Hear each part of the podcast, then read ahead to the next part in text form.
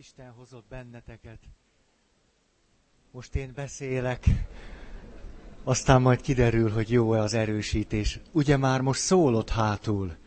De jó. András, köszönöm. Jó, beszélek, aztán közben András beállítja jól. Két alkalom óta a tapasztalatainkat, illetve a fölismeréseinket, amelyek az intimitás témájában érkeztek meg, igyekszünk valamiképpen vonatkoztatni az Isten kapcsolatra, illetve, illetve egy lehetséges, meghitt Isten kapcsolatra. És odáig jutottunk el, hogy Pál apostollal leestünk a képzeletbeli lóról, amiről kiderült, hogy nincs is. És azt állítottam nektek, hogy a megtérés élmény, vagy az a tapasztalat, hogy mindaz, amit ami kapcsolódási mintáinkból adódóan, alappozíciónkból adódóan hittünk, az tulajdonképpen egy illúzió, és amikor leesünk a lóról, akkor az történik velünk, hogy egyszer csak meglátjuk a valóságot.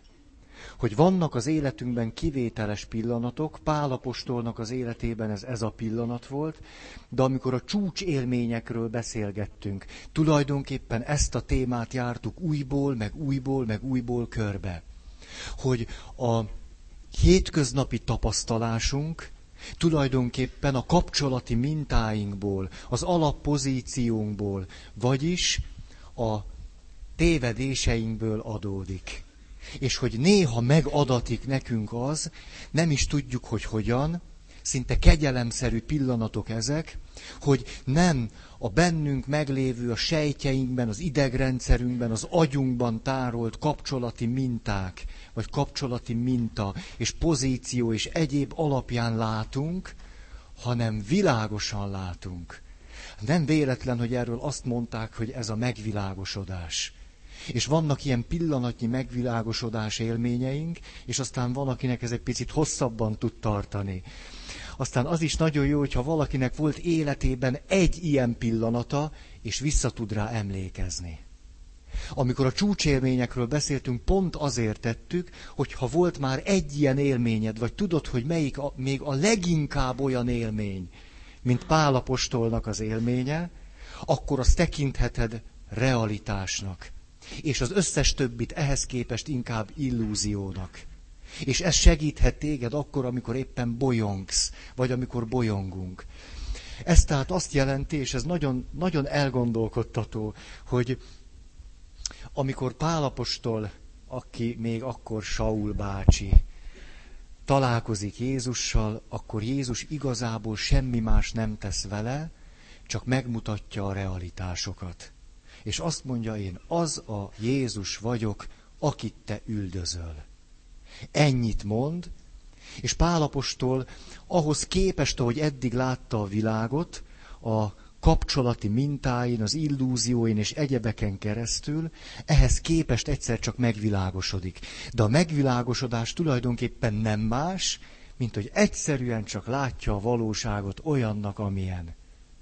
Tulajdonképpen ennyi történik. És erre hoztam aztán egy csomó példát, hogy, hogy Jézus nem lenyűgöző, nem tudom én miket mond vagy csinál, hanem végtelenül egyszerű mondatokat szól. Bertalan apostol, láttalak téged a fügefa alatt. Péter, mielőtt a kakas háromszor megtagad, kétszer szólalsz meg. Szóval ilyen egyszerű mondatok hangoznak el, és amikor az illető egyszer csak rádöbben, hogy a nem jóját, ez tényleg így van, akkor megvilágosodik. És most akkor még egy mondat ide, hogy akkor az milyen érdekes, hogy mi, mondjuk Pál apostolnak az élményére azt mondjuk, hogy hát ez valami vízió, vagy valami látomás, vagy valami extatikus élmény, vagy valami nem tudom én mi. És közben meg azt mondjuk, hogy ahogy pedig Saul élte az életét, akkor látott normálisan. Az, hogy mi ezt így definiáljuk, Tehát, hogy Saul érzékelte az életet, és eldöntött, hogy a keresztények rossz emberek, és majd én adok nekik. Ezt tartjuk realitásnak. És amikor Jézus elmondja, hogy te, hát én ez vagyok, te az vagy, köztünk ez a viszony, erre meg milyen szót használunk? Látomása volt. Ó, de érdekes. Az, hogy mi ezt nevezzük látomásnak, éppen indirekt módon bizonyítja a vakságunkat. Hogy mi képesek vagyunk a legegyszerűbb dolgokat, amik végre valahára olyanok, amilyenek látomásnak definiálni. Valójában Pál apostolnak nem látomása volt, hanem, hanem látomásban élt. Egy vízióban élte az életét. Bolyongott, és azt se tudta, hogy ki ő, ki Jézus, meg közben ő mit csinál. Hát ez a látomás. És aztán egyszer csak eltűnt ez a látomás, és látta, hogy mi van. Az, hogy mi pont fordítva határozzuk meg ezt a két helyzetet, szerintem mindent elárul arról, amiről eddig beszéltünk. És hogyha most itt a kötődés, függés, intimitás összefüggésében vagyunk, akkor azt állítom, hogy tulajdonképpen szinte, szinte minden vágyunk, nem a legmélyebb vágyunk, de szinte minden vágyunk arra irányul, a legmélyebben kívül, vagy azon, nem tudom én, afölött, hogy Isten mentsen meg bennünket a realitásoktól, hogy tudjunk tőle függő helyzetben lenni. Hogy legyünk annyira függők tőle, hogy az élet, az életnek a realitása ne okozzon már annyi gondot, mint amennyit okoz. Valójában Istentől ezt várjuk. Ez tulajdonképpen a megszállottság utáni vágy. A megszállottság, a függés és a bálványimádásunkra mondott igen utáni vágy. De persze ezt mi nem így szoktuk megélni, hanem azt éljük meg, hogy nekünk egészen természetes, igaz, normális, hát magától értetődő imádságaink vannak, amivel Istent kérjük valamire. Hadd hozzam akkor ezeket a példákat. A, illetve még egy picit a bevezetőhöz, hogy amikor az, most sajnálom, hogy közben már ilyen, ilyen egyházias kijelentéseket teszek, hogy nem tudom, megszállottság, meg nem tudom mi, de hát már ezt tudjuk, hogy mit értek alatta. Hogy arra várunk, hogy amikor megszűnik az illúziónk, és a realitást látjuk a maga, a maga tisztaságában, akkor utána már nekünk ezután ne legyen ezzel dolgunk. Valójában ezt szeretnénk. Azt szeretnénk, hogy, és ez most a, a bibliai szóhasználat, hogy amikor Jézus kiűzi belőlünk a gonosz lelket. Hát ez kétezer évvel ezelőtt így szólt, hát most mit csináljunk vele? Hát ez kétezer évvel ezelőtt így hangzott el, hogy gonosz lélek szállta meg, ide-oda rángatta, a munkamánia, Mm, mm, rohantok bulizni minden nap, négy diploma, ugye? Ez, ez régen így szólt, a gonosz lélek ide-oda rángatta. Azután azt mondja, a gonosz lélek azt is tette vele, hogy néha falnak rohant, néha a sziklába ütötte magát, és súlyos sérüléseket okozott magának. Hát mert ezt hogy hívják? Elmentek raftingolni, beisztok, mint atom, és közben súlyos sérüléseket okoztok magatoknak és másoknak. Hát most az, hogy kétezer évvel ezelőtt így volt erről szó, azt rögtön kidobhatjuk a szemünk. Micsoda hülye, gonosz lélek, jaj már! Csak éppen ugyanott tartunk. És ugye akkor az a vágyunk, hogy amikor, nem tudom én, hú, többé nem vagyok te a függő, hogy nem kell rögtön élni, nem vagyok teafüggő, tévéfüggő, társfüggő, csocsófüggő, PlayStation kettő függő. hogy amikor ez van, hogy akkor azt mondja, és akkor Isten meglátogat bennünket azzal a fénnyel, hogy látjuk a realitást, rájövünk, hogy ó, ez csak egy kötődési modell volt, ó, csak egy torz alappozíció, értjük az egészet, szabadok vagyunk, látunk világosan, és akkor, és akkor, itt csalunk, most akkor ezt a szabadságot Isten gyorsan foglalja le. És gyorsan függjünk tőle, és ne kelljen ezzel a szabadsággal bármit is kezdeni. Hát erre vágyunk nagyon. Ezért valójában rohanunk, rohanunk, ezek, ezek elől a pillanatok elől is rohanunk, de aztán, mikor néha van egy-egy ilyen pillanatunk, persze azt szoktuk mondani, gyönyörű volt, olyan, olyan élményem volt, ebből élek. Na persze, hogy elmondod, hogy milyen jó volt akkor, csak azt nem szoktad utána mondani, hogy rettegsz, hogy még egyszer legyen. Rettegsz tőle, hogy az tartson öt percnél tovább. Öm, ne, nem tudom, hogy érthető-e, amit mondok. Mert ehhez kell, hogy legyen ilyen élményed. Valójában olyan rémületes az a szabadság, ami ezekben a pillanatokban van, hogy legszívesebben Istent hívnánk, hogy ne kelljen ebben lenni. Hát mi a fenét csinálunk ezekben a pillanatokban? És akkor jön a mentőv, látszólag. A következőt kérjük Istentől. Uram! De az következő lapon kérjük, és ezért most itt el... De az Uram a stimmelt. Uram, nyűgözz le engem. Teljesen szállj meg engem. Gondolatok. Istenem, add a bizonyosságot. Kérlek, mondd el, hogy ki is vagy, és hogy, hogy teljesen, teljesen tudjam, hogy tényleg te vagy az. Hogy bizonyítsd be nekem. A Szentírás hozza egymás után a történeteket. Odaállnak Jézus elé, és azt mondják, most mondd meg nyíltan, hogy te vagy-e a messiás. Bizonyítsd be, kinek az erejével űzött ki az ördögöt. Mondd meg, szabad-e adót fizetni a császárnak, vagy nem? Keresztelő János keresztsége kitől volt való? És mi van ezekben a jó emberekben, akiket farizeusnak hívunk, hogy most Jézus mondjon egy olyat, de egy olyat, hogy ne kelljen többet gondolkozni. Ezt várjuk tőle. Tehát mondjon egy olyat, hogy utána többet sose kelljen gondolkodni. Hogy egy életre szólon, amíg meg nem halunk, gyógyuljunk ki a gondolkozásból, a kételkedésből, a töprengésből, a vívó, ebből, Uram, gyógyíts ki engem. Mondj olyat, hogy, hogy én erre mi? A kicsit nehéz helyzetem, ha visszaemlékszem erre a mondatodra, és minden megoldódik. Mi és... És Jézus sosem megy ebbe bele, mert tudja, hogy ha ez így lenne, akkor éppen annak a lehetőségétől fosztana meg bennünket, hogy egy meghitt kapcsolatban legyünk. Ezért például ilyen pökhendi válaszokat ad. Ki, kitől van, kitől van, kitől, kitől vannak az én, az én gondolataim? Ki, ki küldött engem? Hát tudjátok, mit mondja meg nektek a fene? Mondjátok meg, hogy Keresztelő János kitől jött.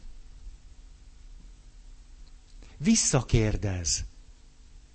Azért, hogy az illető egyszerűen kezdjen el végre gondolkodni azon, hogy ő hiába mond bármilyen választ, az rajta nem fog segíteni. Hogy nincs olyan válasz, ami az emberen segíthetne. Amennyiben az a válasz kívülről jön, és engem függő helyzetbe sodor a válaszadótól. Ezek a válaszok sosem segítenek rajtunk. Ez csak annyiban lehet segítség, amikor az alkoholista azt mondja, tulajdonképpen egy szörnyű függés, hogy én ö, szenvedélybeteg vagyok, ezzel csak tönkreteszem magam és a családom. Ezért inkább fitness függő leszek. És az illető leteszi az alkoholt, és akkor napi nyolc órát kocog. Vagy áttér a traubiszódára, és abból iszik hat litert. Rá rágógumizik, kivéve mikor alszik. Nagy dolog, ha tudunk a függéseinken változtatni, cserélni. Egy rosszabbat egy jóért. Ó, csak ne higgyük azt, hogy attól az még most megszűnt. Csak a rosszabbat jóra cseréltük. És milyen jó lenne, hogyha egy szempillantás alatt az összes szenvedélybeteleg kocogna. Ez egy szép vízió a, a világ jobbra fordulásáról. De nem tudom, hogy hogy közlekednénk, de...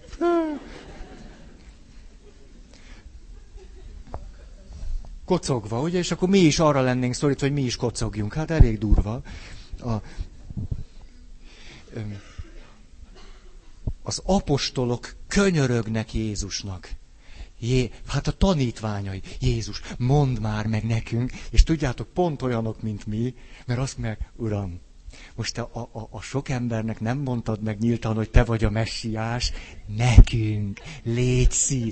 Most így magunk között vagyunk, most csak itt tizenhárman vagyunk, igaz, Judá, Judás is itt van, de majd valahogy úgy csináljuk, hogy ne hallja, és a, most csak nekünk, léci, mondd meg, hogy te vagy a léci, léci. És akkor, és akkor ahogy búcsú beszédben mondja Fülöp, Jézus, mondd meg, és az elég nekünk. És erre Jézus megint nem hajlandó megmondani. Azt mondja, ó, Fülöp, már mióta velem vagy, és nem tudod? Hát én tudom, ki vagyok, a baj az, hogy te nem tudod. És rajtad nem segít, ha én megmondom neked, hogy én ki vagyok, mert azzal csak az történt, hogy te tudod, hogy én kinek tartom magam. Ha én megmondom, hogy ki vagyok, attól te még azt nem fogod tudni, hogy én ki vagyok. Csak azt, hogy én mit gondolok, hogy én ki vagyok. Oké okay, ez, ez nem... Ezért nem adható kívülről olyan válasz, ami majd engem lenyűgöz, és akkor... Jézus... Tényleg azt lehet mondani, hogy, hogy szóval ahhoz, szóval, hát ezek a pillanatok, amikor a Szentírást nem értjük, a legfontosabb pillanatok. Mert ott van valami, ami, amire, hogyha rájövünk, akkor nagyon nagy dolgok történnek velünk. Hogy Jézus, minthogyha nem is az Isten fiának a szeretetével pöckölné le magáról az embereket. Miért nem beszélsz már nyíltan? A beszédjeinek hatvan százaléka példabeszéd. Micsoda egy gazemberség. Tehát ilyen, kiment a magvető vetni, vetegette a magot, jöttek a madarak, fölcseszedegették a magokat. Tehát egyszerűen arcátlan, amit velünk csinál. Nem, nem pofátlan. Hogy ide jön az Isten fia, és ilyen, ilyen, ilyen sztorizgat. Hogy, hogy, hát, mondd, Uram, ki az én fele barátom? Ugye kérdezik, ki, ki az én barátom, akivel tegyek jót, mondja a farizeus. És akkor Jézus azt mondja, te, elmondok neked egy sztorit, volt egy vándor, ment az úton, elkapták a gazemberek, jól megverték, nem, nem vagytok dühösek emiatt? Hogy hagyja már a sztorizást. Hát mondja meg, hogy hogy van. És ugye ott, ott lenne a nagy pillanat, az utolsó pillanat, Pilátus kérdezi, hát most akkor király vagy? És Jézus mit csinál? Nem azt mondja, na az utolsó, most hogy ha bemondom, megúszom. Nem, hát ez az út, hát most már ne, hova? Hát már, már ide-oda rángatták Pilátus, Heródes, Pilátus, király vagy? És erre Jézus azt mondja, hát te mondod. Ezt képes mondani, miután már úgy megverték, hogy alig él. Király, hát te mondod. Hát most én tudjam, hogy király vagyok-e? Hát ez a te kérdésed. Hát, hát mondd meg, király vagyok, vagy nem? Ó, látjátok, milyen dühös vagyok? Hogy, hogy nem... Fárasztó a fejünket hordani a nyakunkon. Ezt tudjátok, mikor szokott kiderülni? Mikor reggel arra ébredsz, hogy elfeküdted a nyakadat, így. Volt veletek ilyen? Mindenkivel, nem így? És akkor rájössz, hogy milyen iszonyatosan nehéz a fejedet viselni. Így, ah, és akkor... azt a történetemet meséltem, hogy mentem be az iskolába. Általános iskola, így. Iszonyú jó volt, így mentem. Leültem, és akkor pattársam azt mondja, hello Feri, ne hülyéskedj már! Tehát ez volt az a pillanat, amikor a kezem így megbénult. Így. Tehát egyszerűen óriási teher a nyakunkon a fejünket hordani. És annyira szeretnénk Jézussal ezt a munkát elvégeztetni. Hogy hordja már ő a fejünket. Aztán érzés. Ugye, hogy töltsön el engem egy olyan érzéssel, hát uram, hát ha érezném, hogy szeretsz, és érezném, hogy én szeretlek téged, hát mi gondunk lenne? Hát miért nem töltesz el? És akkor ott van az a pillanat, fölmegy Péter, Jakab, meg a János, mint a népmesében, mennek föl a Táborhegyre. És ott a Táborhegyen eltölti őket a varázslat. Jézus, ugye színe változás, és erre Péter mit? Ura, ura, gyorsan építsünk három sátrat, itt-itt letáborozunk, sose szűnjön meg ez. Soha! Lássunk téged mindig így elváltozva, lenyűgözötten. Ja, jaj, jaj, jaj, jaj. És ugye, mire, mire ebben van, hogy jaj, jaj, jaj, jaj, már el is tűnik a látomás. Na Péter, Jakab, János, gyerünk, megyünk le a hegyről. Ó, de szemétség. Tehát ott van ez a másik vágy. Hát jó van, uram, akkor, akkor ne a gondolatunkat, hanem az érzéseinket. Aztán ne az érzéseinket, az érzelmeinket. Az érzületünket töltsd be. Amikor oda megy a, az, a, a, nem tudom, mert állandóan oda mentek Jézus, nem tudom miért csinálták, mindig mentek oda hozzá, és akkor azt mondja, hogy uram, bárhová még én követlek. Én bennem most, én, én már napok óta így vagyok. Nem, hát emögött ez van, csak nem mondja. Én otthon ezt átgondoltam, virrasztottam, bőtöltem, én oda vagyok, érted? Én teljesen, én most így, én most be, most be vagyok lőve. Én tehetem, nézd, én megyek, menni fog ez egy életen át. És Jézus nem azt mondja, hogy ó, amit most átélsz, ez a valóság. Amit most átélsz, ez, ez, ez így van, így van, ezt őrizd meg. Ezt őrizd meg, ezt sose veszítsd el. Nem ezt mondja, hanem milyen brutális. Azt mondja, igen, követnél? Hát én meg azt mondom, hogy a rókának odúja van, ha te meg követsz engem, nem lesz hova lehajtanod a fejed. Na most hogy vagy? Ez a brutális. Jó, tényleg így van? Ó, elpárolgott a hangulat.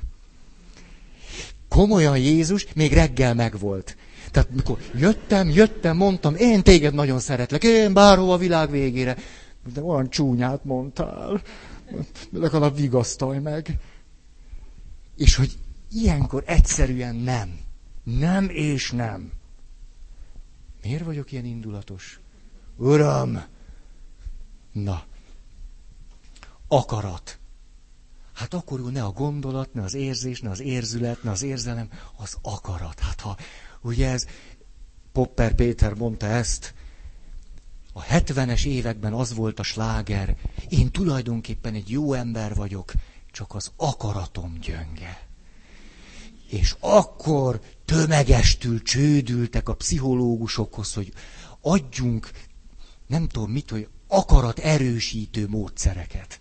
Mert végül is látjuk a valóságot, tudjuk, mit kell csinálni, okosak vagyunk, szépek, már Amerikából átjött ez a sok jó és szép könyv, és már meggyőzött minket valahogy semmi baj velünk, és senkivel sincs baj, csak valahogy boldogtalanok vagyunk, de az se baj. Mert igazából csak az akaratom, akkor majd le. Ugyanezt várjuk Jézustól. Uram, akkor az az, az akarat. És megy, megy oda az ember, és azt mondja, a fiam beteg. Nem segítenél rajta. És azt mondja, hitetlen nemzedék. Meddig maradjak még veletek? És akkor, uram, ha tehetsz valamit érted, teged meg. Jézus válasza, ha tehetek valamit. Állandóan visszakérdez, mit akarsz, mit tegyek veled? Nem nyűgözi le az akaratunkat, hogy mindig csak ő, őt akarjuk. Ezt nem teszi meg velünk.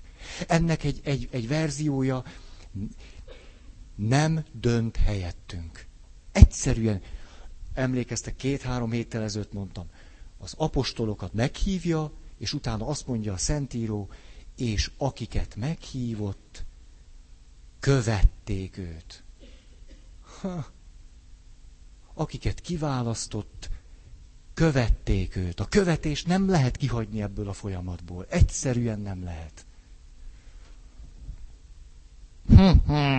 És jön a mi nagy barátunk, huszonegyedik század, a Tamás.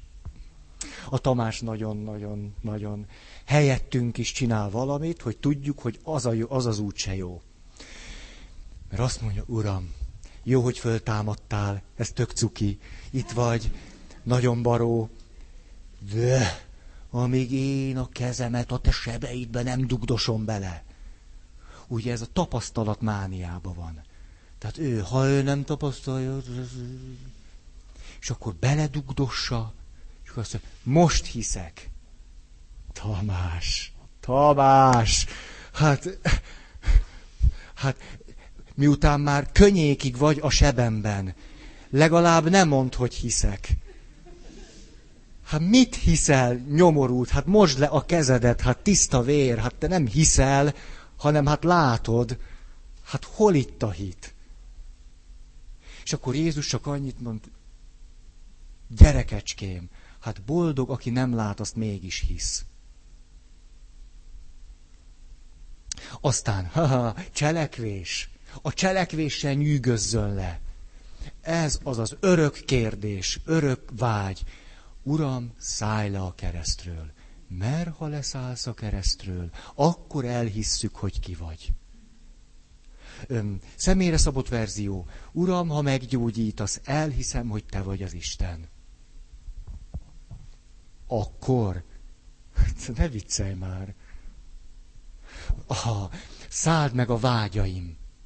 A gazdag ifjú, aha, Uram, én, én gyerekkorom óta megtartom az összes törvényt, én most akkor téged foglak követni. Téged követlek, és, és tök jó lesz. Mit szólsz? Jó ötlet. Hát Jézusnak ez a van.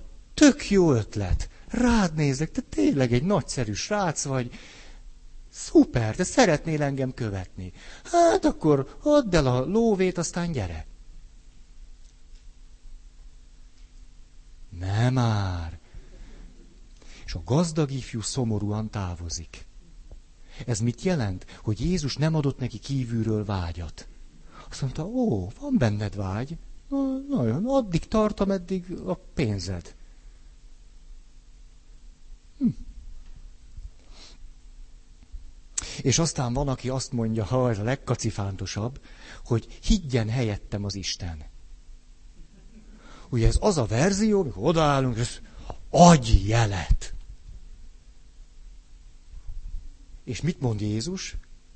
Nektek? Ez a nemzedék nem kap jelet. Ez az evangélium, nem tudom most honnan néztük meg. Nem, ez a nemzedék nem kap jelet. Nincs jel.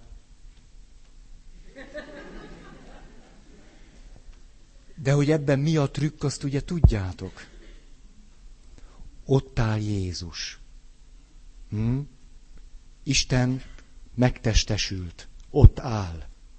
És akkor azt mondják, adj jelet.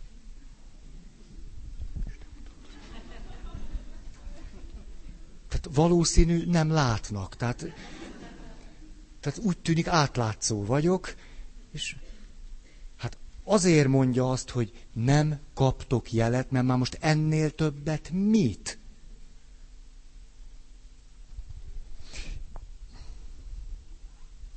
Utolsó történetem. Jézus brutalitása, amit így szoktunk értelmezni. Kánai menyegző. Ó, ó, csak elfogyott a bor. Jó buli lenne, ha volna mit inni. de nincs. És akkor jön Jézus anyukája, és azt mondja, te Jézus, fogytán a boruk. És Jézus erre mit mond? Anyám, de jó, hogy itt vagy. Tehát nélküled hova lennénk? Ó, anyám, hát te hát, hát jobban látod a dolgokat, mint én. Hát komolyan, nem mondod, hogy fogytán a boruk? Hát hiába vagyok én az Isten fia. Hát te nagyon, nagyon köszi. Tényleg, hát gyorsan, akkor hamar a hordókat, gyorsan csináljunk bort. Hát, hát miért hívtak meg? Vagy azért elfelejtett bort vinni. Ó, ó, Jézus ráeszmél, nem vittem egy üveg tokait. Ó, de hülye vagyok, hát nem elfelejtettem, azt hittem elég, hogy Isten fia vagyok, az csak úgy bejövök. De hát nem vittem tokait. Ó, mit mond Máriának? Olyan brutális, nem ismerjük lefordítani. Így van, így van. Előveszem a görög szöveget, és, és nem kapok levegőt két napig. Szia, szia, nagyon. Mert a görög szövegben az van, és fiam, fogytán a boruk. Jézus válasza, mi közünk nekünk egymáshoz? Ez egy jó kis gyomros. Mi közöm nekem ehhez a borhoz? Hát mi vagyok én? És ugye erre mindig, hát te vagy az Isten fia, te csinálj az... Nem ezért vagyok itt. Hát Jézus, ne, ne, nem ezért vagyok itt, hogy rohangásszak egyik lagziból a másikba. Nem, és jaj, a zserbó, elfogyott a zserbó. Hát ez a... Hát...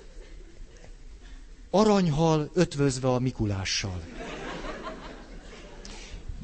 Ugye, amikor az interneten olvassuk, ez nagyon zseniális, hogy, hogy mekkora sebességgel kell a Mikulásnak bejárnia a Földet, hogyha minden családhoz el akar menni, és huszonnégy órája van. Ugye, és kiszámolták, hogy a másodpercnek milyen töredék része alatt hamvadna el a Mikulás, ha olyan sebességgel haladna, hogy minden családhoz el akarjon érkezni. A... Egyszerűen Jézus brutális. Olyan értelemben brutális, hogy nem nyűgöz le, nem száll meg, a gonosz léleknek a, a, azt az szokott megszállni. A jó lélek meg nem száll meg, hanem csak úgy, úgy itt van, ott van, úgy verdes, verdes, csipeget. Na.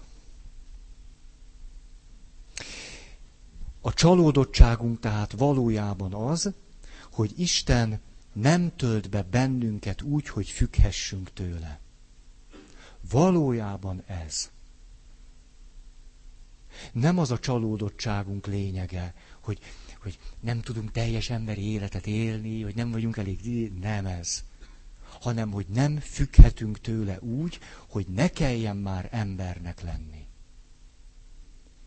Végül is van bennünk egy ilyen folyamatos, infantilis vágy, ne kelljen már embernek lenni. Ez annyira jó lenne, ha nem kéne.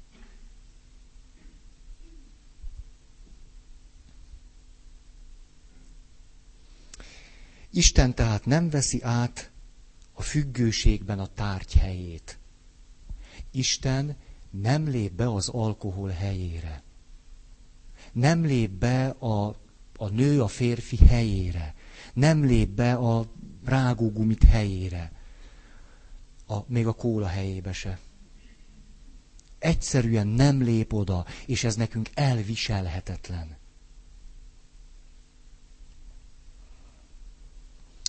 Hm, jött hozzám egyszer valaki. Az szüleivel való kapcsolatáról beszélt, és eljutott oda, hogy milyen problémája van az anyukájával, és erről beszélt, hogy tiri, és egyszer csak eljutottam oda, hogy most értem már, rengeteget beszéltél az anyukádról, de nem beszéltél az apukádról. Hát, mi van a te apukáddal? Ó, hát az apukám, ó, hát az apukám, hát az egy gyenge, ó, nyomorult az én apukám. Hát, ó, tehát akkor te nem lázadtál az apukáddal szemben. Ó, hát az apámmal szemben, hát egy ilyen gyenge ember, hát mit lázadtam volna? Ó,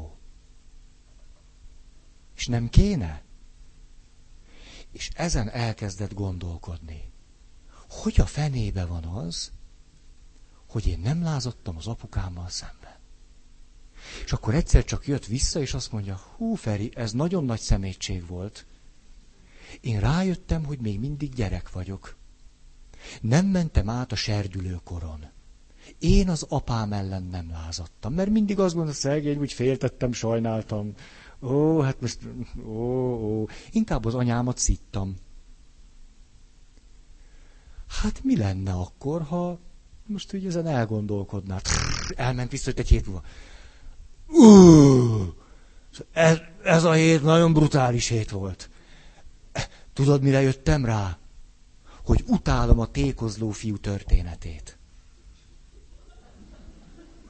Na, itt fölcsillant a szemem. Vele tényleg történt valami.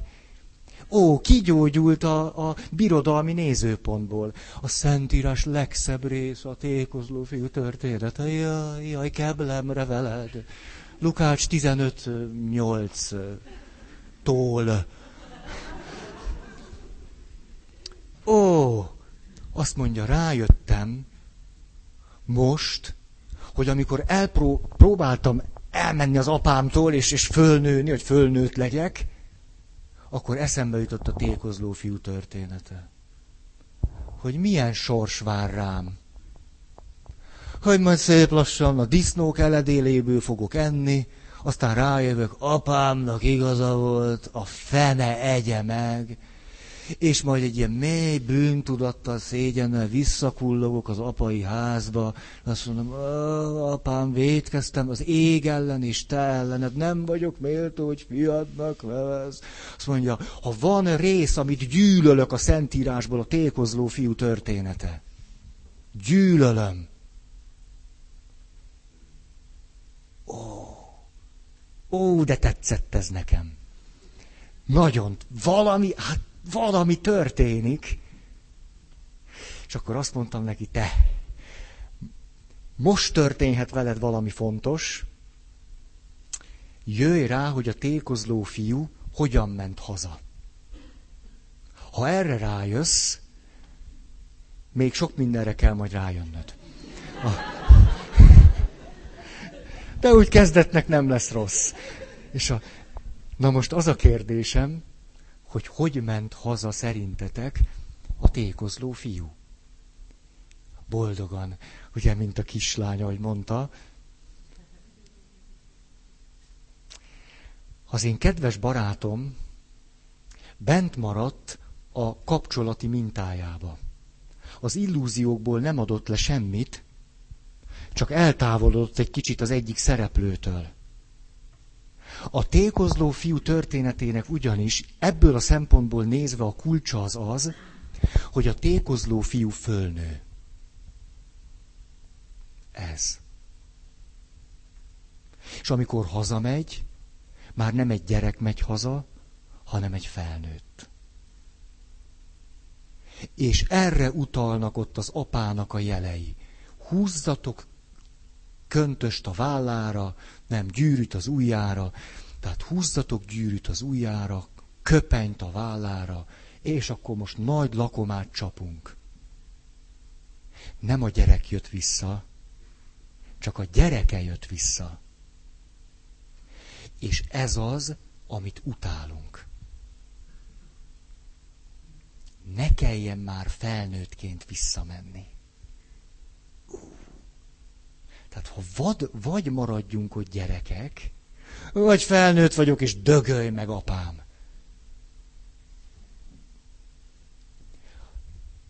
Felnőttként visszamenni, az a nagy kaland. És akkor ott van a másik testvér, ugye ismerjük a történetet, az meg azt mondja, apám, egy milyen, egy, egy, ha eddig nem utáltalak, most utállak. Én itt kepesztek, mindent megcsinálok neked, jó fiú vagyok, te meg ennek a rohadéknak levágatod a disznót. De, de, disznó.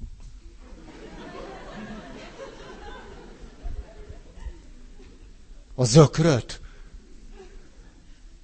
De utállak, apám, és sértődötten elvonult. Mi történik az idősebb testvérrel? Gyerek. Gyerek. Csak ennyi baj van vele. Tehát felnőtt testben gyerek. És most itt, apám, te... Nem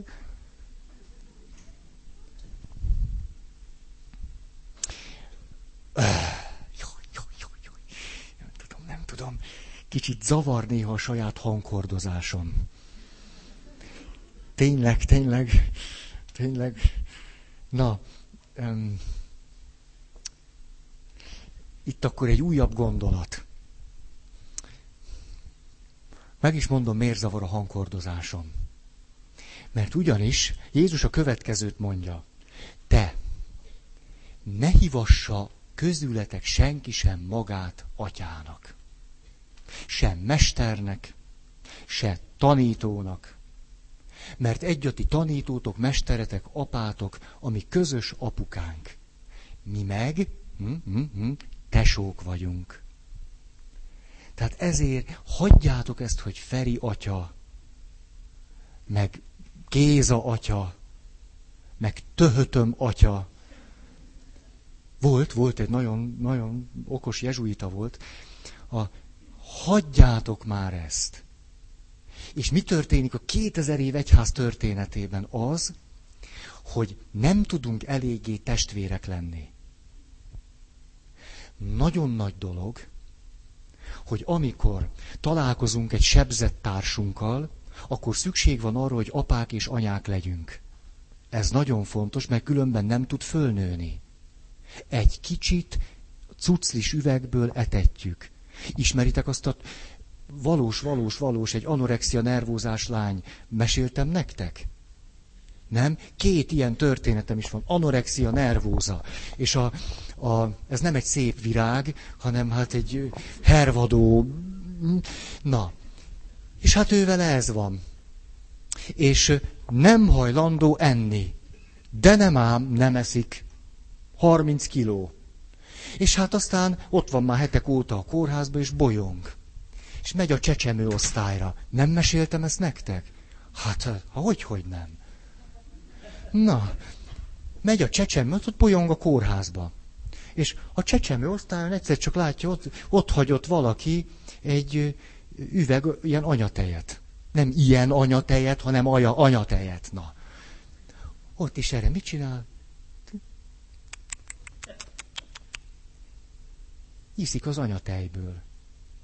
És jönnek, aztán keresik őt, és egyszer csak látják, hogy eszik. Hát anyatejet cuccis üvegből, az igaz. Na de hát harminc kilósan. Hát egyen, amit akar, nem? És akkor van neki egy okos terapeutája. Hm? Ugye nem ő találta ki? Annyira okos, hogy hagyta, hogy az élet segítsen rajta. Megbeszélik, hogy anyatejet a lány hajlandó enni. És a lány, tudjátok, mit kér? Valós történet. A lány azt kéri, hogy egyszer hajlandó volt cumis üvegből ő enni, de ez többet nem. A terapeuta etesse. Etesse. Mi lett ennek a következménye? Nem, győzelem, de... Vagy, vagy... vagy... Jaj! Szóval... Két eredménye lett. A lány hónapok alatt gyógyult, gyógyult, és elhagyta a kórházat. Első eredmény. Második. A terapeuta meghízott. Egyet neked, egyet nekem. Egyet neked, egyet nekem. Így volt hajlandó enni. Egyet neked, egyet nekem. Ó, ó. A, a Whittaker nevű amerikai terapeuta, vele meg az történt, kísértetiesen hasonló, hogy jöttek hozzá a, a, a kliensek. És előtte egy családterápiát csinált, ott volt az édesanyjánál a, a pici csecsemő, és ott felejtették a, az anyatejet. Ugyanez a sztori. És a következő kliens egy pszichotikus beteg volt. És a pszichotikus beteg leült, és meglátta az anyatejet, és azt mondta, ihatok? És mondta, így van. És attól kezdve a pszichotikus betegnek mindig oda volt téve az anyatej. És így gyógyult. Tik, tik, tik, tik. Miért akartam ezt elmondani? Azért, mert szükség van arra, hogy amikor még, még totálisan az image-ben, az illúzióban, a, az infantilizmusban és egyebekben témfergünk, hogy, hogy legyen mellettünk, velünk valaki, aki tud apuci és anyuci lenni. De amire ennél sokkal nagyobb szükség van, hogy úgy tudjunk apucia és anyucia lenni azokban a pillanatokban másoknak, akiknek ott szükségük van rá, hogy mi ne függjünk ettől a helyzettől. Hogy tudjunk testvérek is lenni. És hogy tudjuk, hogy a cél az az, hogy mi testvérek tudjunk lenni. És az a benyomásom, hogy, hogy a mi egyházunk ezt elég nehezen nyeli le. Mint anorexia nervózás a rántott húst. Ez... Ez nekünk nagyon nehezen megy. Tudjátok miért? El vagyunk varázsolódva attól, hogy Ferenc atya. Ó, mondd még. Olyan, olyan atya. Ó, igen, én, én, én, én. Ez ettől teljesen el vagyunk varázsolódva. És van itt valaki, aki egy zseniális gondolatot mondott, azt mondta, az, a, az, a, az ami, hogy amikor mondjuk misézünk, akkor mindig valahogy az atya próbál misézni. Pedig nekünk az Istent meg kéne jeleníteni. Hát ki misézik? A fiú. A fiú misé. Hát ki adta az életét oda áldozatul? A fiú az én testvérem. Ezért tehát amikor én misézek, ki misézik? A fiú. Oh. És amikor fölállunk a szószékre, akkor nem a fiú beszél, hanem az atya. De nem a mennyei. Hanem ti gyerek, én felnőtt, és akkor ez így. Persze nincs így. Nekem úgy tűnik, hogy az egyházunknak ilyen értelemben sokkal testvériesebbnek kellene lennie. Sokkal. Sokkal, sokkal, sokkal, sokkal. E- Ez pedig azt jelenteni, hogy mi nem függünk ettől a szereptől, hogy Ferenc atya. És, na, tehát, hogy viseljük azt, mikor valaki odajön, és azt mondja, na Saul testvér, hogy vagy. És az pont én vagyok. Ez pont jó lesz nekem.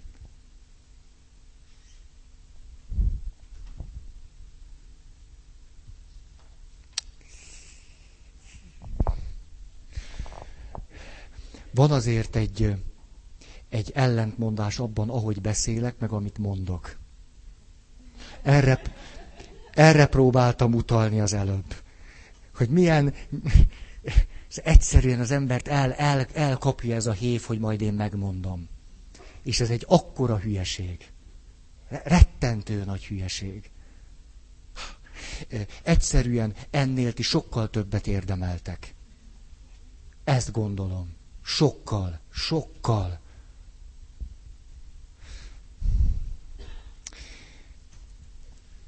Mondjad? Hallottam! Na, a, akkor most ez egy picit egy elágazás volt. Hm. Következő mondat. Azt állítom tehát, hogy a realitás ellenállást vált ki belőlünk. Isten újabb meg újabb realitásokat csöpögtet, amilyen arányban mi ezeket képesek vagyunk elfogadni, azonban ez bennünk őrült tiltakozást szokott kiváltani.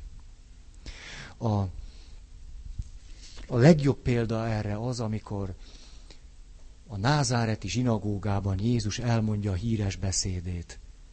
Tudjátok, biztos azt mondjátok, hogy orvos, gyógyítsd magad.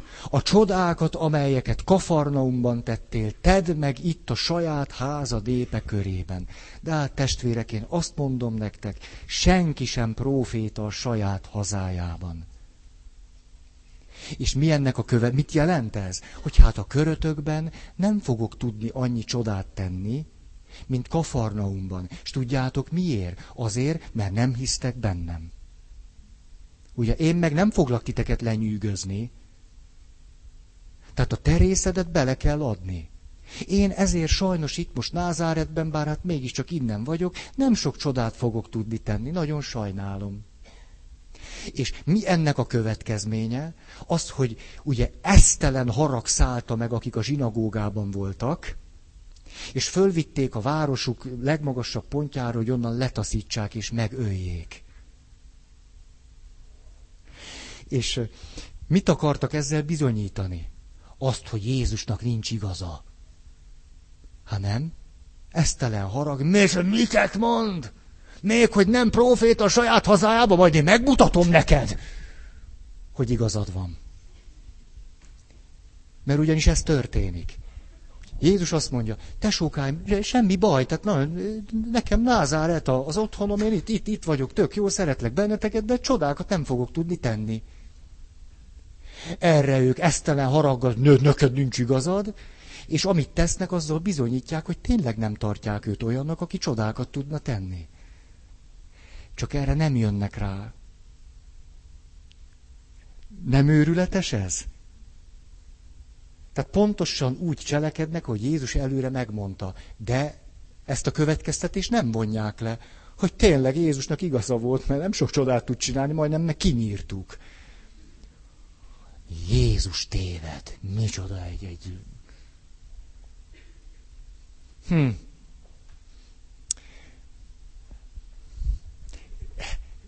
Ó, azt gondolom egyszerűen csak, hogy mi kegyetlenségnek, szeretetlenségnek, elhagyatottságnak, brutalitásnak értelmezzük azt, amikor van egy-két világos pillanatunk. Az Isten részéről ilyen, ilyen pillanatoknak értelmezzük ezeket, ezért éppen az ellenkező irányba futunk, mint amilyen irányban van az, amit szeretnénk elérni. Jézus, hú, de mennyi, mennyi, a Szentírás már itt kifolyik az ajtón. Te, teljesen el vagyok szállva. A, hát, a pap tombol bennem. Sok már? Már mit csináljunk? Valamit. Jézus elküldi a hetvenkét tanítványt. Hát, barátaim, menjetek, adok nektek erőt, mind, menjetek, mert sikerülni fog. És hogy az egész történet annyira szép. Hirdessétek Isten országának örömhívét, űzzétek ki az ördögöket, gyógyítsátok a betegeket. És van benne egy olyan mondat, hogy uram, most ezt muszáj volt belerakni. Ez ne, ne, ne, szép érzékedet elvesztetted. Ez pedig az. És ha valahol nem fogadnak be benneteket, még a port is rázzátok le a lábatokról. Tanúságul ellenük. Mi az ösztönös reakciónk erre? Ú, de brutális, de szemétség, de izé, micsoda örömhír ez, ú, fenyeget. Közben pedig csak valami nagyon egyszerű dolog történt. Mi? Az, hogy az illető azt mondta, mész te a fenébe? És, a, és erre a tanítvány, én maradtam volna, de te elküldtél engem. Hm? Ennyi marad belőlem. Itt nálad. Ennyi. Egy lábnyom. Brutálisnak tűnik az, amikor valami realitással találkozunk. Elviselhetetlennek. És rögtön azt gondoljuk, hogy Isten fenyegető, és, és bosszúálló, és haragvó, és kegyetlen, és... Ha. Bocsássatok meg, hogy ilyen, ilyen menésem van már. Tehát, ugye, ó, Uram, annyira szeretjük a boldog mondásokat. Olyan szép. Boldogok a lelki szegények, övék a mennyek országa. Boldogok, tovább nem tudom, mert on, ki, ki bír nyolc mondást megjegyezni? Hát, na, ezért aztán átpártoltam Lukácshoz, ott csak négy van. Ó, Lukács, te tudod, hogy én mit bírok, maradjunk a négynél. De aztán tudjátok, hogy folytatódik a történet. Jaj, nektek gazdagok, már megkaptátok jutalmatokat. Jaj, nektek, akik most nevettek, sírni fogtok. És így tovább. Utáljátok? Ah, uram, uram, ez nem lehet. És akkor ilyenkor jön a teológus, ezt mondja, ez talán az utókornak a későbbi betoldása a szövegbe. A, az egyház gonossága, hogy ezzel szemétkedjen a függő helyzetbe hozott hívőkkel. Csak az a baj, hogy nem. Mert mi van ebben? Egyszerűen csak annyi. Nézd, ha te most a, a, a vagyon és a gazdagság alapján gondolod azt, hogy az életed meg van oldva. Hát nem tudok neked mást mondani, csak azt, hogy majd sírni fogsz. Aki most azt gondolod, hogyha van mindig, van mindig enni, enni és inni, az megoldja az életed. És azt mondja, sajnos, te nagyon fogsz éhezni. Hát e, ez szerintetek fenyegetés? Szerintem nem. Hanem Jézus megsimogatja a buksinkat, és azt mondja, figyeljétek meg.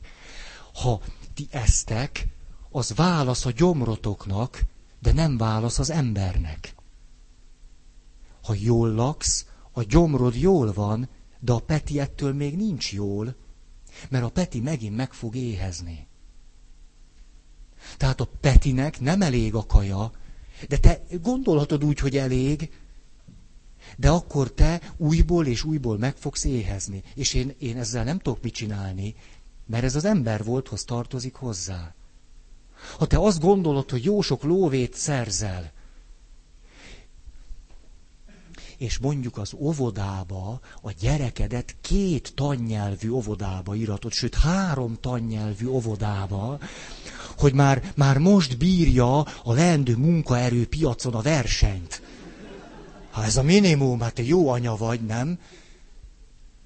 És az anya németül beszél, az apa angolul beszél, nagyszülők meg nincsenek.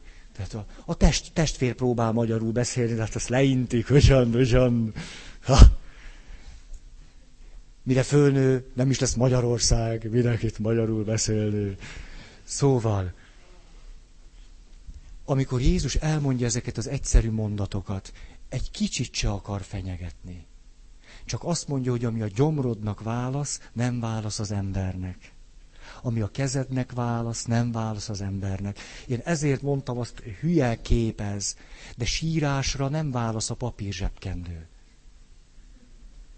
Nem, ez az illúziónk, hogy sírunk, és akkor majd a zsebkendő megoldja a könnyek problémáját. És a vigasztaló szó sem válasz.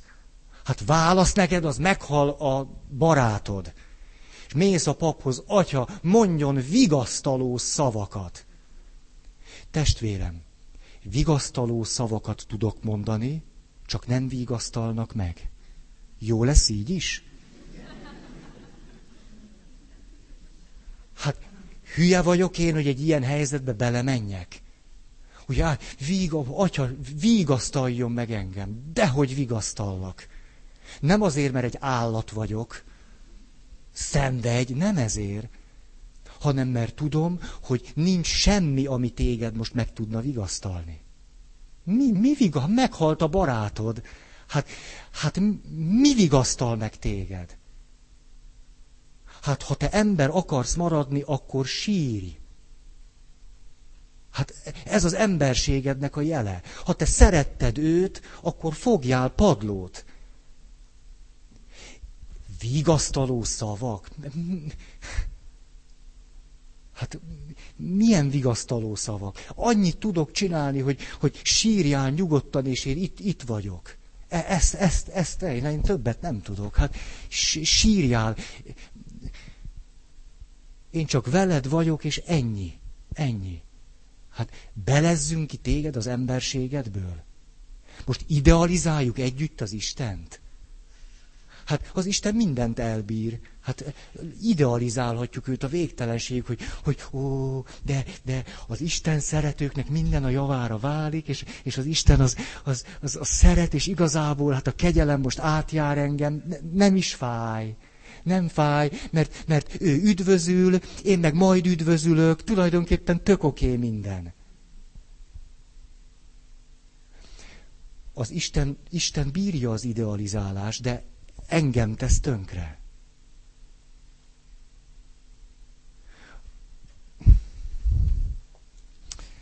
Jaj, jaj. Hogy, hogy folytassuk? Hát mondok még ilyet.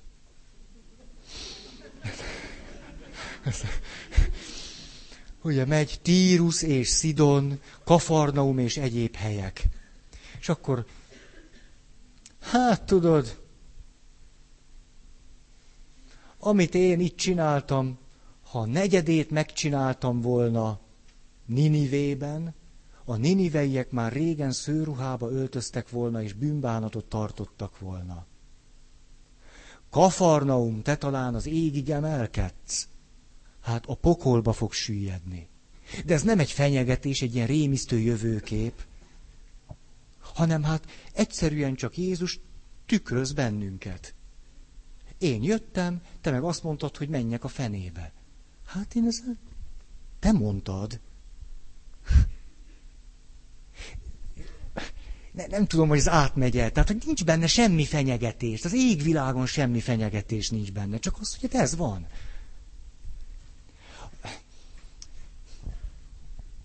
Leül a farizeusokkal kajálni. Azt mondja, ó, ti, tulajdonképpen ti, ti tök rendes emberek vagytok. Nagyon rendes emberek vagytok. Egy nehézség azonban van. A prostituáltak is megelőznek titeket Isten országában. Most csoda, hogy megfeszítették. Na de hát, de hát így van. De nem azért, mert prostituált, de mikor meghallották ezt a szót, értitek? Prostituált! Utána semmit, hogy mit jelent a mondat, vagy, vagy mit próbál mondani a mester, ez már semmi. Engem valaki megelőz. Mikor én tizedet adok köményből, meg mentából. Hát gratulálok, tényleg. Tíz kömény szemből egyet odaadsz az Úrnak. Hát ez óriási. Hát, hát, hát.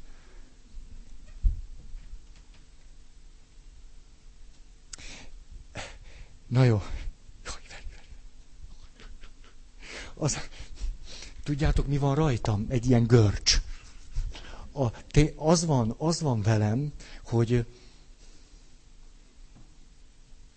hogy nyomaszt annak a súlya, hogy az evangéliumot nem tudom, hogy szabad-e hirdetni, vagy nem. Ezt a le- legkomolyabban. Tehát, hogy, hogy állandóan ott, ott, ott tipródok, hogy jó, most, hát most ezeket most mondom, meg mondom, most én az evangéliumot elkezdem hirdetni, mi lesz velünk? De ez vasárnap is így van, hogy most én elmondanám, hogy mit gondolok én örömhírnek, A múltkor megvált valaki, Mise után azt mondja, Feri, azért ugye azt tudod, hogy amit mondtál, ezt, ezt sokan rossz érzésekkel hallgatták.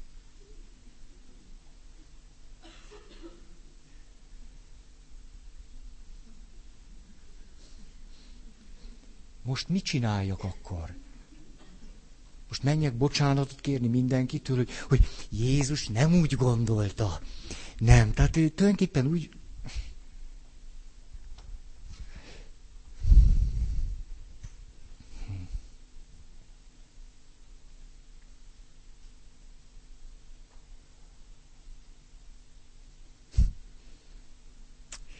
Jaj, de brutális. Menjünk tovább. De fájni fog. Pöttyös történet? Igen. Ez feloldja.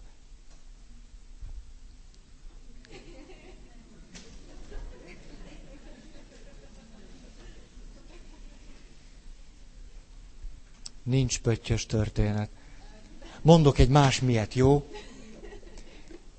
De az is brutális, de nem baj azért a... De történet, tör, legalább a fele meg lesz. Tehát pöttyös, a felét, felét, felét én, a többit majd ti. Tehát ti adjátok a pöttyöt, én a történetet. A helyzet valahogy az, ha ahhoz hasonlít, Anthony de Mellónak van egy zseniális története. Valaki kirándul, megy, megy, és egyszer csak puf, leesik egy szakadékba. Ez. Pontosan így. Így, ennyit lehet csak hallani, és zuhan, de a főhősünk majdnem elérem, látjátok?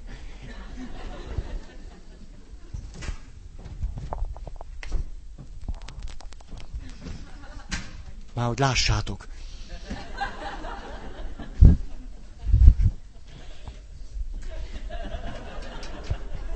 Így. Csüng, csüng. Szétszakadt most a hónaljam.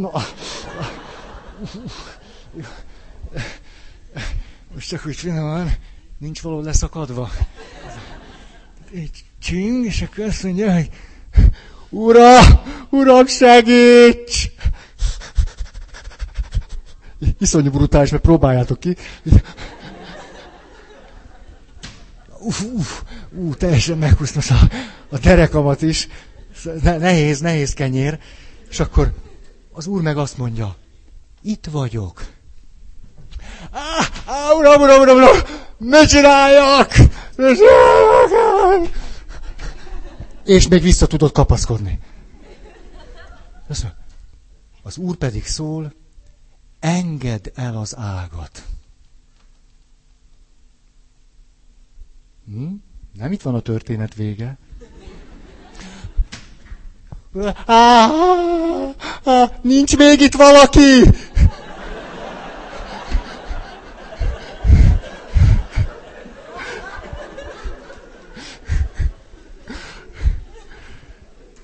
Na, így generálba ezek vagyunk. Tehát e- erről beszéltem most, mit tudom én mennyit. Nem volt pöttyös. Jó, elment sok vízzel. Lukácsnak az evangéliuma úgy, hát ezt, ezt mondjam, vagy ne ezt mondjam már most. Hát azzal kezdődik. Kedves Teófil, sorban mindennek utána jártam. Nem, nem, nem, nem, idézem. A lényeg, hogy tudd, megbízhatóak azok a tanítások, amelyekre tanítottak téged. Vagyis Lukács az egész evangéliumát azért írja, hogy az olvasó meggyőződjön arról, hogy megbízhatóak azok a tanítások, amelyekre őket tanították. Hm? Hogy az Isten megbízható. Hm? Erről szól Lukács evangéliuma. Segít nekünk abban, hogy rájöjjünk, hogy Isten megbízható. Ha! Mi ezzel a bajunk? Hogy nem úgy megbízható, ahogy szeretnénk. Mert ilyeneket csinál velünk. Azt mondja, engedd el az ágat. Mi az aranyhal Istenünket nem szívesen cseréljük le. És azt szeretnénk, ha Isten úgy volna megbízható, ahogy azt mi szeretnénk. Ő meg ezt nem így csinálja.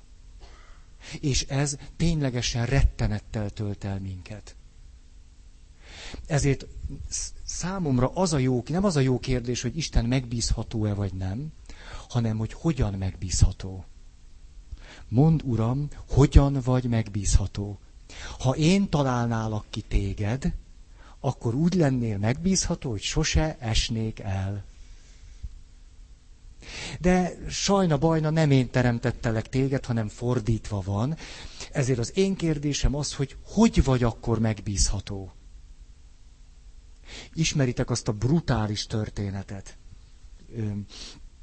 Az apa úgy látja, hogy fia elég nagy már ahhoz, hogy az élet legnagyobb leckéjét megtanítsa neki. És akkor azt mondja, fiam, állj föl a dobogóra. Apa megáll, és azt mondja, fiam, az lesz most a dolgod, hogy ugrasz. Hm? És a fiú azt mondja, de az apám, apám, ez nagyon-nagyon, ez húsz centi, nem merek. És az apa meggyőzi, fiam, te csak ugorj, én szépen ideálok, és mikor te zuhansz, én bizony elkaplak. Na hát a fiú, mit csinál? Hát apám megbízható, bízok benne. Becsukja a szemét. Apa meg. És a fiú. Puff. És utána a fiú sír. Most apám, ez mi volt? Fiam, az élet legfontosabb tanulsága az, senki be se bíz meg.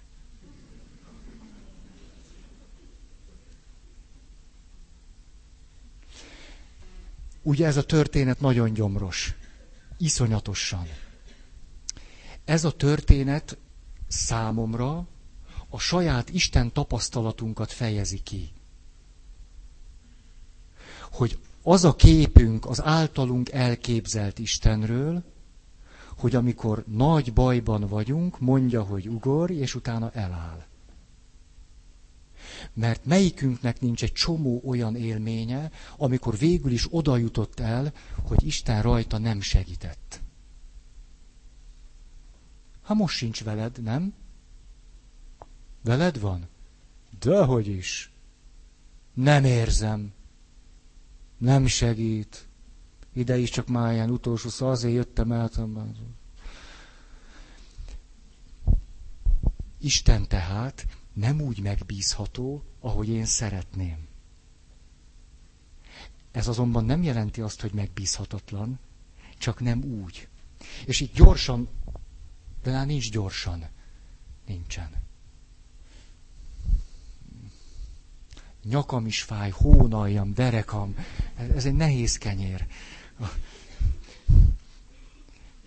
Következő alkalommal folytatnánk. Az, az a nehézség, hogy olyan irgalmatlan sok gondolatom van, hogy nem tudom, mikor érünk a végére. Jaj. Akar-e valaki hirdetni?